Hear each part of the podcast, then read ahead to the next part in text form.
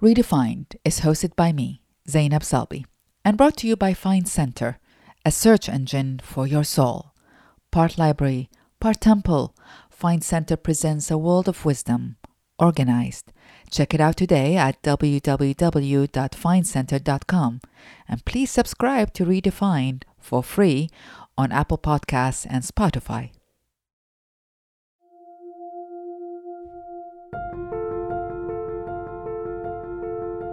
What's most important about life? What is the essence of life? Is it what we do, how much we earn, how many social media followers we have? Or is it, do we live our lives in kindness to ourselves and to others? Do we live our lives in love to ourselves and to others? In nearly losing my life, I was confronted with these questions, and it led me to the conversations that make up Redefined about how we draw our inner maps and the pursuit of meaningful personal change. Why we choose religion is a question I often wonder about. Who really makes the rules, and should we simply follow them without examining their origins and their purpose? My guest this time, Elaine Pagels, is a distinguished historian of religion, a professor at Princeton University, and the author of a number of important books, including her bestseller, The Gnostic Gospel. Her most recent book, Why Religion, spoke to me and to many in a profound way. It creates space for asking critical questions about ancient codes and beliefs while explaining why religion sustains and why it matters. It also tells the story of Elaine as she mourns the deaths of both her child and her husband within a year, and what religion does and does not do to address healing and suffering. Elaine is big hearted and fiercely intellectual. She has the big, brave questions and reveals new stories and a hidden history of religion that is important for all to understand. Please join me.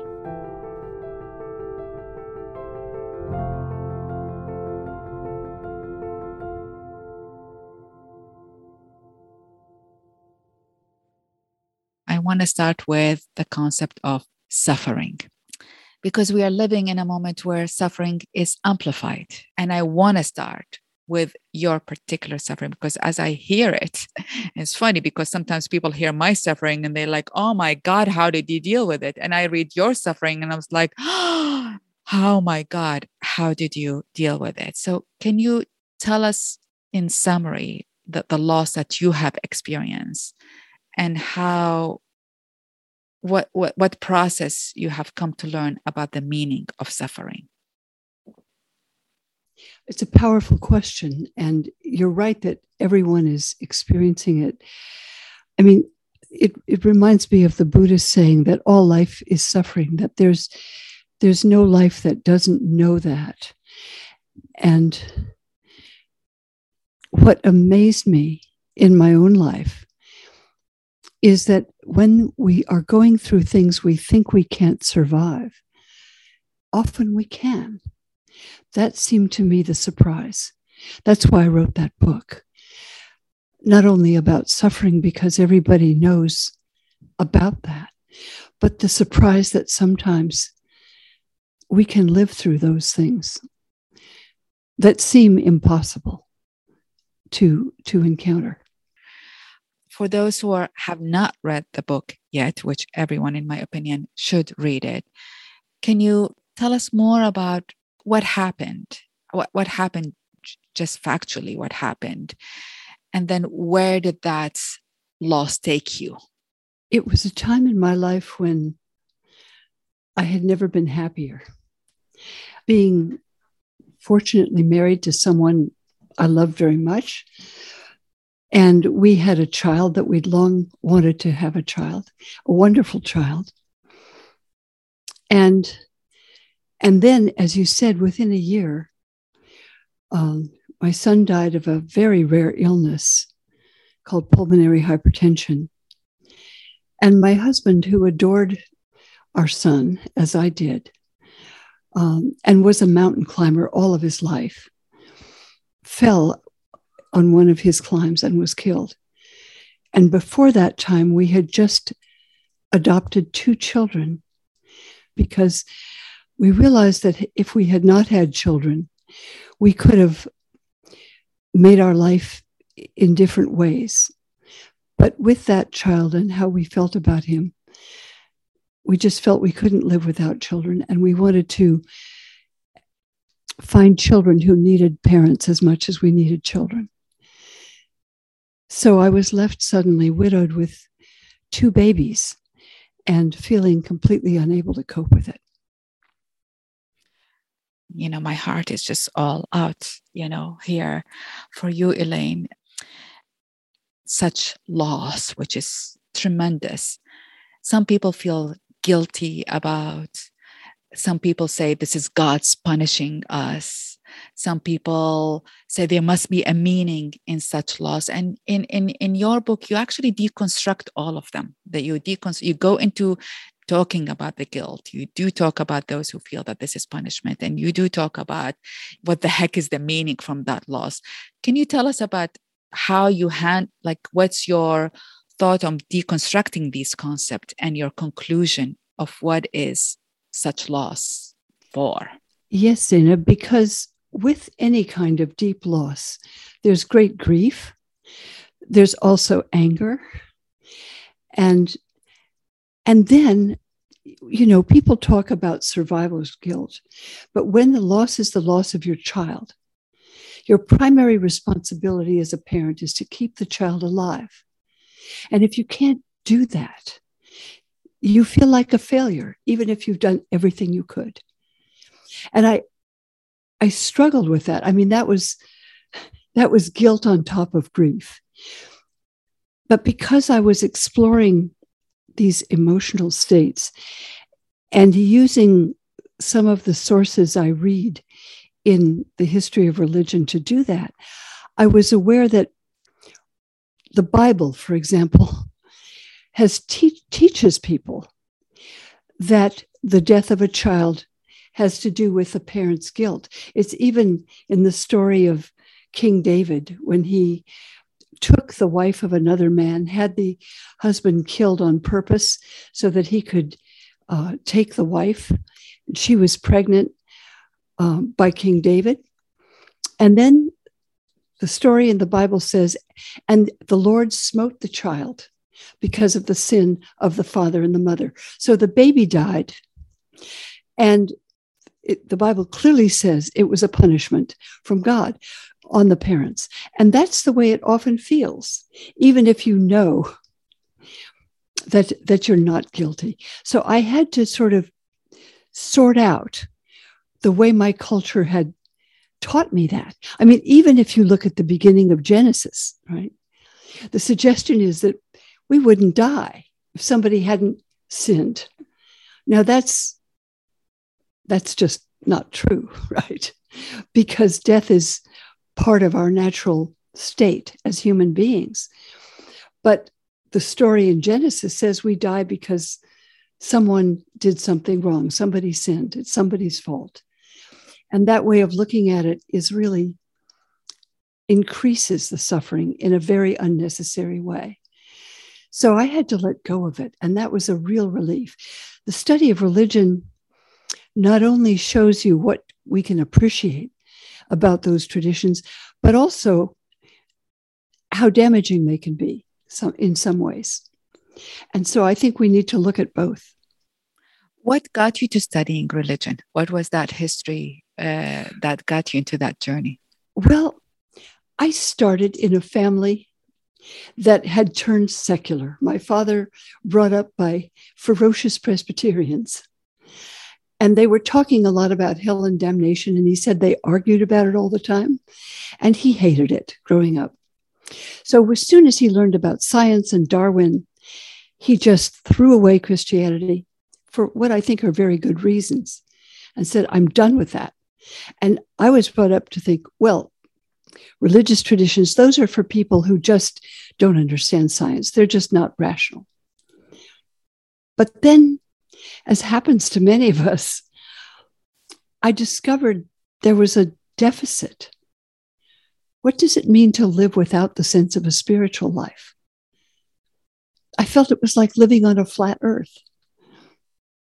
So when I was ex- suddenly unexpectedly exposed to a huge evangelical Christian rally with I was 14 years old and Billy Graham had 20,000 people in a sports stadium and the choir is singing a, a powerful song and everybody's weeping. I was just overwhelmed with the emotional power of it. And I loved it. So to so I just went down and was born again and everybody's rejoicing because all these people are being saved that day in this huge crusade for Christ in San Francisco. And later, my parents were horrified by that. I'm sure. That happened. That's terrible. But it was a discovery that one could live on a much bigger canvas than the individual self and the individual family and who you and I think we are. it, it was the discovery of a of a region beyond this world that I think that I now call a spiritual dimension. And I didn't stay there because the world of evangelical Christianity proved too small. But I appreciate that first recognition. Mm. It's beautiful because I feel one of my guests, actually, previous guests in, in Redefined, said that as children or teenagers, we always, almost all of us, think about God, you know, in some way or form or shape.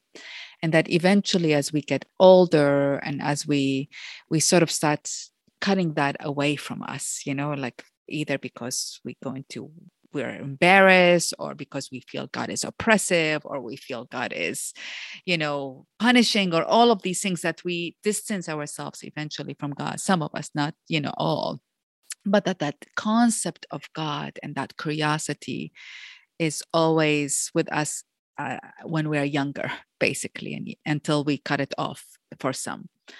And seems that this may be true for your in your case. This has definitely been true in my case where you know i grew up in a secular family. It's more spiritual than secular you know but secular like did not teach much about religion except my grandmother right? And you know and it was me who was curious about god you know and it's me who was like trying to discover what is god and what am i in front of god and all of that. And there was in my opinion for me in my case there was no outlet for it because i found religion every time i tried to go there to be honest i found it suffocating uh, restraining even getting in my way or in uh, getting in the way of my love for god you know? So i sort of always would get anxiety when i go to the to explore religion and i sort of always drifted to what are the other routes that are available. Now you explored it through the study of the history of religion. Well what you just said articulated a real difference between a sense of god some kind of mysterious reality beyond our ordinary perception, right? That's one thing. The traditions are often stifling. I found evangelical Christianity to be like a straitjacket after a while. First, it seemed like a discovery, which it was. But then I discovered that it was massively confining, and the group that I was in treated it like a special little club which meant that they were superior to everybody else. And so I had to leave, realizing that that sense of the mysterious reality beyond our ordinary experience is very different from the stories, the traditions, the forms of worship, the Islam, Christianity, Judaism that try to articulate it. Let's go back because because what you have done is that you have these two stories and you integrated them. You have the, your own personal stories of, of grief, utter, you know, grief. And you have your intellectual curiosity and your intellectual path and academic career. And what I found so touching and important is that you did not cut them from each other. But you kept your intellectual curiosity as part of your own personal healing, it seems. Can you tell us more about that? Yes. I mean, I realized that what I was looking for in my work was a very personal question to start with. Why religion? Why why am I looking for that? Why did I go for that? When, as you say, it has many limitations in the way that we ordinarily encounter it. When that grief hit, I did it, it there was an avoidance. It just it it was kind of like a black hole in space. I I could hardly go into it because I, I went to the hospital shortly after my husband's death, having boils all over my body, and and I said to the to the doctor, I got through my son's death. I'm going to get through this. And he said, No, you don't understand. Um, uh, it's it's much it's much greater than that. You you can't just will yourself through it, but but it, there's also a kind of anesthetic that happens naturally that sometimes you just cannot go back to those memories. But years later, you have to go back because you can't have a full life until you experience everything that's going on and the things you shut off maybe a while ago because they were too painful. So I had to go back and experience the loss. And in doing that, go through the entire process. So much of it nonverbal grief, anger, confusion, sorrow. And then discover that, that there are ways through it. But I was struck when you talk about meaning, you know, the, the, the simple things people say, you know, God wills it or whatever. That didn't make sense at all. I mean, that struck me as kind of insulting. When somebody said to me, God never gives us more than we can handle. And I thought, what are you saying to me? I couldn't even speak to the person who said that to me. I was furious, devastated. He didn't know that our son had recently died. And I thought, how does he know what I can handle? So it seemed overwhelming. You talk about anger, and you particularly say that our culture vilify anger, and there's sort of no room for anger. And I think I find it particularly in in perhaps Anglo culture, Anglo-Saxon culture. You know, there's uh, anger is sort of uh, demonized or worried about, or people like afraid of it. You know, and yet you actually say you know you present another perspective of how biblical stories and you know see anger especially righteous anger that motivates you know the killing and others as the special prerogative of the lord himself can you say more about how how that you know how that works and what yes, does that mean yes well it, you know it really struck me that I felt a lot of anger. And of course, anger is often a, an easier cover for grief which we can also learn. But but anger was deeply there. And I'd been brought up, you know, to be polite. You don't lash out at people in violent rage. But I'd been invited by a group of psychiatrists in New York to talk about um, emotion.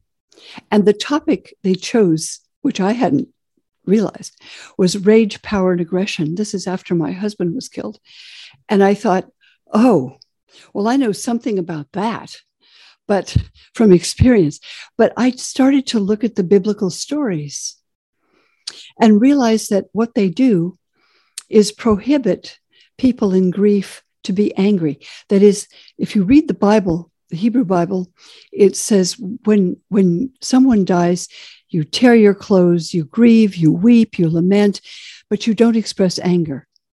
The only one who's expressing anger without any limit in the Hebrew Bible is the Lord. It says when, when he's angry at King David for something David did, he sends an angel to kill 70,000 people with a plague. So they interpret plague. I imagine taking this plague as the anger of God for something we did. That's what the Bible suggested that God is allowed to have boundless anger and humans aren't. And that helped me too, because I was reading the work of a wonderful anthropologist, Rosaldo Rosario, who, who, who talked about how he recognized the power of anger and the necessity of it when you're dealing with terrible loss or damage that's done to you, which I know was part of your story. I mean, anger is an appropriate response to that, right? Is a necessary response. And so often it's submerged as as the anthropologist said in Western culture. He thought in Anglo culture, in the culture I was brought up in. So I realized that these religious traditions not only in sometimes promoted guilt, but also prohibited anger.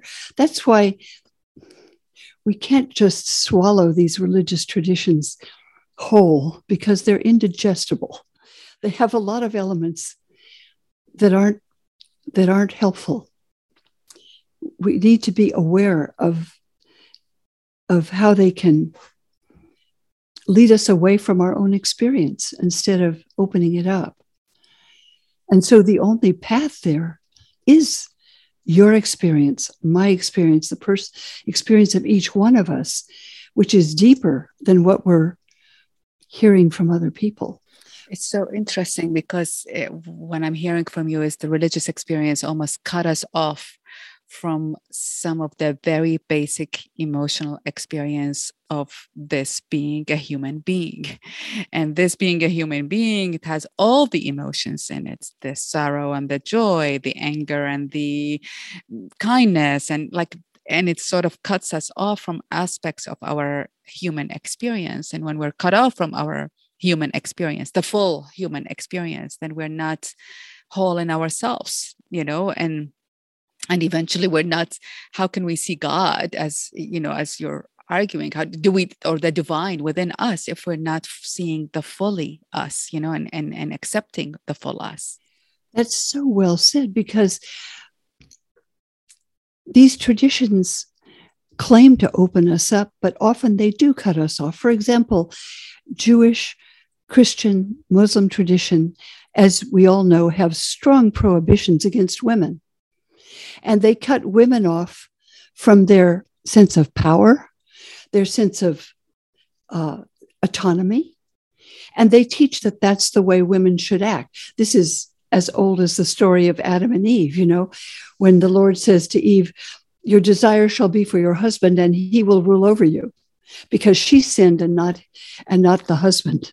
And that's what Christian tradition teaches traditionally too, not always. But if we take it literally, we can be in real trouble. What I really appreciate, you know, Elaine, is like in my darkest hours, let's say in my darkest moments, I was angry at God. How could you do that, you know, to me? And I felt very guilty about being angry at God. like, I'm not supposed to be angry at God. And as I understand it from your book, you argue that that anger and and uh, verse vis-a-vis God is connected to the creation of Satan. But can you clarify that actually and tell us more about that? Yes, I mean, when I was totally devastated by loss, Zainab, some Christian minister said to me not to be angry at God. And that made me angry because I, I wasn't inclined to be. I, I, I mean, I didn't believe in a God like that at the time. So I thought, you're not making any sense to me. But I am angry. And if I were angry, I'd be angry at Satan because in the ancient world, Satan was a person, the name Diabolos, devil, means somebody who throws an obstruction in your path, somebody who blocks you, frustrates you, harms you, and wants to harm you. That's Satan. So I thought, okay, look, I'm not angry at God. That just doesn't make sense. But I'd like to be angry at someone. So I'll I'll just take out the anger I'm feeling um, by being angry at Satan. But it was kind of a joke because I didn't believe in a real Satan either. But I started to look at the stories about Satan and think, you know, Satan doesn't really appear in the Hebrew Bible except very marginally in the book of Job. Otherwise, but there he's a servant of God. But there are stories about how Satan becomes an evil angel. All the Jewish sources say the Satan was an angel originally, but he turned against the Lord. And what I discovered is, is that the stories about Satan were about a somebody who's close to you, somebody who's part of your group, part of your family, part of your tribe, who turns against you. The, the most dangerous enemy is not an outsider, but somebody close to you who betrays you and harms you, partly because they know you so well. That's the most painful. So I was reading these stories about Satan and I thought, okay, I'll just explore the stories about Satan. These are harmless, right? They're just old folk tales. Zainab, I was totally shocked. I actually started studying Muslim stories about Satan, Jewish stories, Christian stories about how a good angel went wrong. And I began to realize that the, the stories about Satan are actually written into the New Testament in the story of the death of Jesus. And I thought, okay, wait a minute. People who imagine that the supernatural world is divided between God and an evil power, as many in the ancient world believed, would then divide the human world, right? Between God's people and Satan's people the Jewish people could be God's people and everybody else not, or the Muslim people, or whatever, or the, the right Christians against the wrong Christians, the Catholics against the Protestants who used to kill each other, as we know. So Satan would be used against other people. But what really shocked me was that I had never noticed in the New Testament how that works. So I thought, okay, I'll just start reading the Gospels again and see who's associated with God and who's associated with Satan. So the conflict up there will be read down here on earth. So you start to read the Gospel of Mark. And it's clear that Jesus and his followers are people associated with the, Holy Spirit, the power of God. And the enemies who kill him, who frustrate him, who put him to death, are associated with Satan. So I thought, okay, that'll be some of the Jewish leaders and then the Romans who executed him. That's not what I found. To my shock, the Romans were never associated with Satan. And we know historically they were the people who crucified Jesus. Instead, it was always the Jews who were associated with Satan. It was Judas, his own follower who betrayed him. It was the Jewish people in Matthew. Matthew says the whole nation cried out for the crucifixion of Jesus. Now, that's impossible historically. That's counter historical. Jews don't crucify people. Only the Romans did, and they only crucified people they most hated either slaves who rebelled against masters or provincial subordinate nations who revolted against the Roman Empire. And Jesus was regarded as a revolutionary against Rome. So I thought the way they tell the story of the death of Jesus turns the Jews into enemies. Why? And I realized later that the followers of Jesus who wrote it were f- terrified of the Romans. They'd killed Jesus. They were also being crucified. They were being tortured. They were being killed themselves. All of the prominent leaders, Paul, Peter, James, they were executed brutally by the Romans.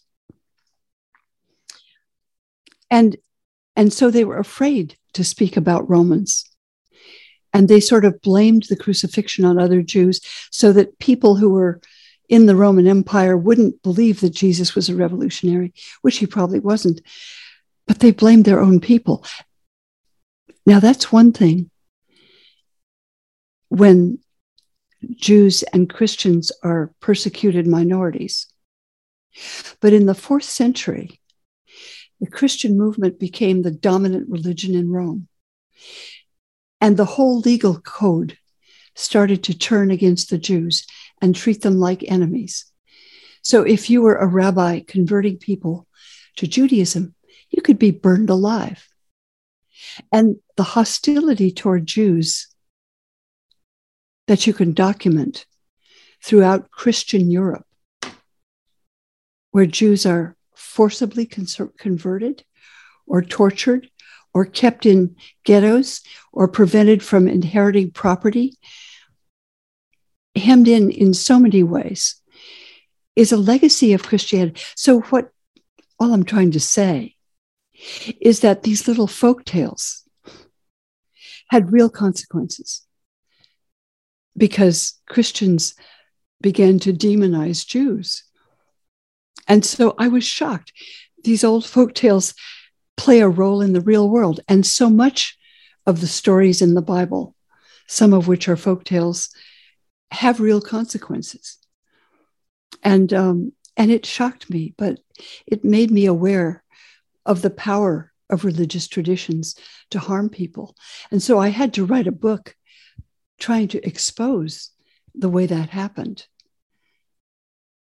It, it wasn't primarily an offensive move at the time, it was a defensive move to protect themselves. But the consequences in, in, in the history of the Jews in, in all over the world has been overwhelming. Fascinating for me because it takes me to the concept of choice uh, or as you say, uh, as you write rather in in the book, choice is also the Greek uh, word for heresy, right? So you say Christian leaders calling themselves orthodox, straight thinking, quote unquote, have defined choice as heresy. And so, and yet it's the choice that we have right now, each one of us, which history to read, which value to accept, which value to dismiss, or which story to dismiss is, is also seen as heresy by various religion and religious leaders. Can you talk more about that? It's fascinating yes. for me. Even now, you know, I have many students at Princeton who say, well, I, I'm afraid to ask those questions. I'm afraid to think about it that way because they've been told that that they sh- they shouldn't violate the boundaries of their tradition. But now we we have the choice, the necessity, wouldn't you say, to look at many traditions and say, wait a minute, all of these are created by human beings. These traditions and and we need to explore them and find out what's authentic what's powerful what what we can affirm and what we need to throw away. But again that takes us back to our experience and that's where the choice is so important. And that's where the only clue is to have the courage to acknowledge our own as you say full experience not just what the tradition allows. Beautiful. And and that's why it makes the choice so threatening, heresy, right? You know, if you look at it this way, then it becomes if we all choose, that is a threat to the religious uh, in institutions because then we're questioning no this is not like this this is like this well, yes, and I I have apparently somebody told me I have a reputation on certain evangelical websites. They call me Elaine Pagan. but the point is that that we need to make those explorations. I mean, to see traditions like the one, the poem called Thunder, Oh, I was just going to ask you about that. Yeah. This is an ancient poem that was found with the secret gospels. And we found the Gospel of Mary Magdalene, which shows arguments among the earliest followers of Jesus about whether women have to be subordinate to men or whether they're equal to men among the followers of Jesus. And that writing, which claims that they are equal, was totally suppressed. The only way it survived is in a fragment in Ethiopia, translated into Ethiopic. That fragment was found um, just at the end of the of the last century.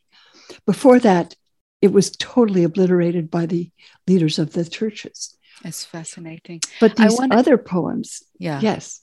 Well, that's what I want to ask you about thunder, because you know, the beginning of your book, you deconstruct all these concepts that we've been talking about and more. And then for me, the turning point comes with this profound, profound poem that I tear up just thinking about it, which is, I, I want to just quote some lines of it. It's a it's a long poem that one can uh, research it on the internet with attribution to you. Um, but it says, "I am the thought that lives in the light. I live in everyone, and I delve into them all. I move in every creature. I am the invisible one in all beings. I am a voice speaking softly. I am the real voice, the voice from the invisible thought. It is a mystery. I cry out in everyone." And this is just an excerpt that you mentioned in the book. What is this poem? It's part of the discovery from uh, Egypt. Uh, and I'd love to go into it because it's sort of for me, it goes into the feminine voice, you know, from that masculine concept of God into a very feminine or more holistic notion of the divine. That poem for me, as for you, speaks more deeply than anything else. It's spoken in the voice of a feminine power whose name is thunder. And the Greek word for thunder, bronte, is a feminine word. And she speaks as a, a voice that comes forth from power. And as you say, a voice speaking in everyone, in everyone, and speaking about all experience. You know, Zainab, they translate thunder perfect mind, but that's not so good.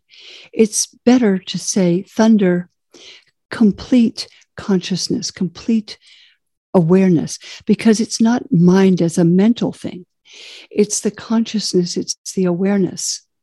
Nous is much more than the ordinary mind.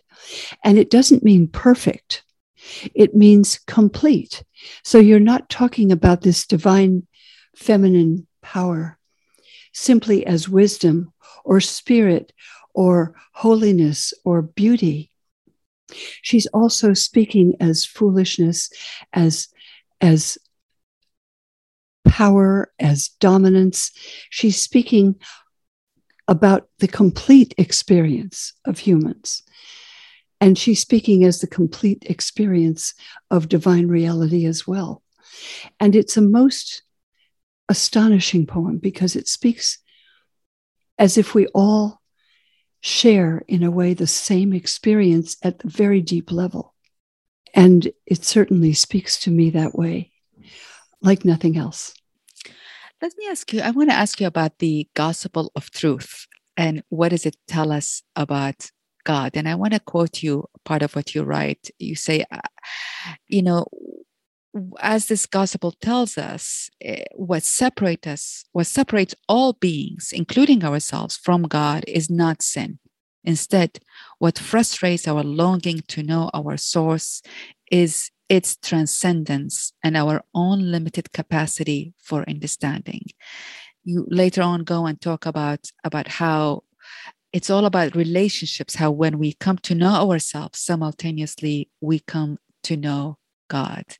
Can you take us there? Can you explore that more? You speak it so beautifully. Um, this this this gospel of truth claims to be the secret teaching of the Apostle Paul, and it's really a myth.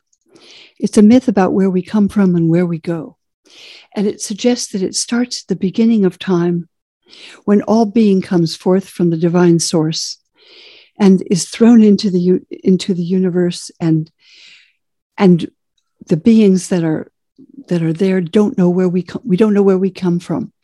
We don't know where we belong. We don't know we don't know. We feel lost and frightened in the world. The way the existentialists speak about that terror and isolation. And then it says so the divine source sent sent a messenger to us. It speaks that in this case, the messenger is Jesus. And he comes into the world not to die for sins, because sins isn't, that isn't mentioned. The role of Jesus here is seen very differently. It's seen as he comes to tell us who we are.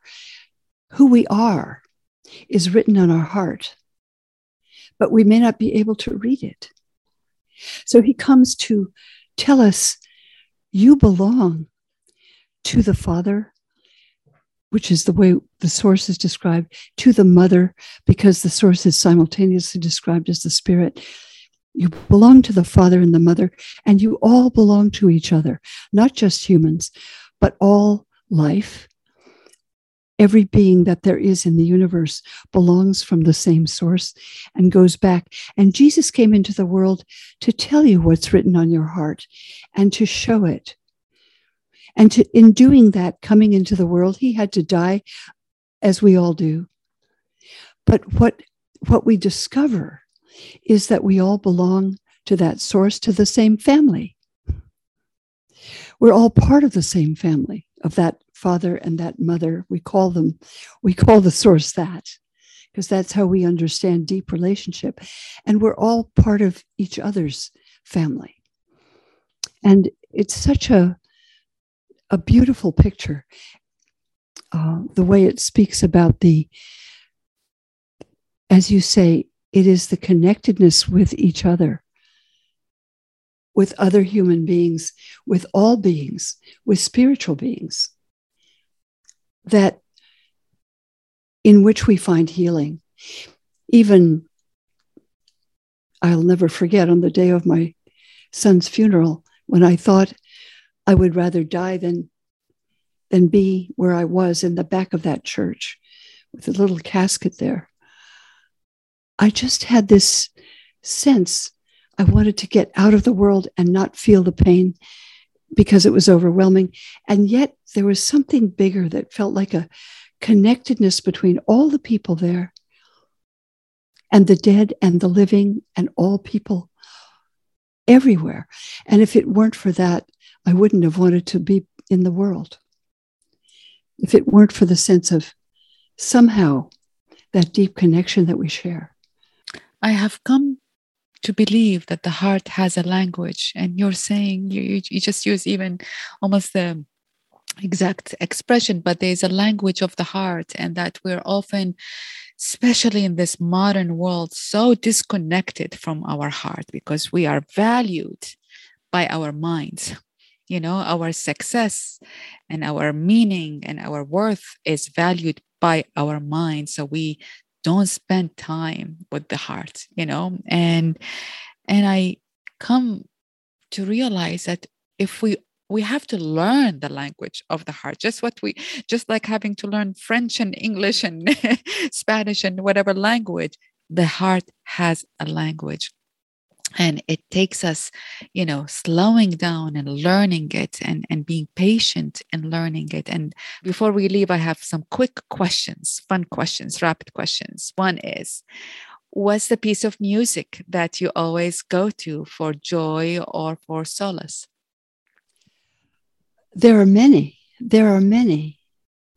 One of them is a a mozart choral song called laudate it's praise to the Lord. It is the most exalted, but it can also be, I guess it's often spiritual music.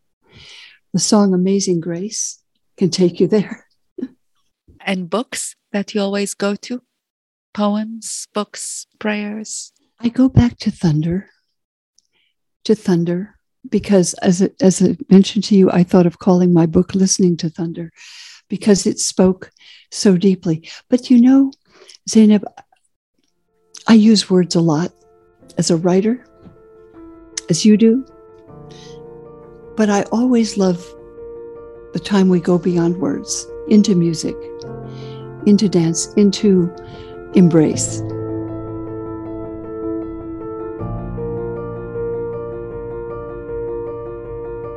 That was Elaine Pagels. For full transcripts of this episode, please visit www.findcenter.com. Do remember to subscribe to this podcast. It is free, and I truly appreciate your comments. You can also follow us on Instagram at find underscore center. Redefined is produced by me, Zainab Salbi, along with Rob Carso, Casey Khan, and Howie Khan at Freetime Media. Our music is by John Palmer.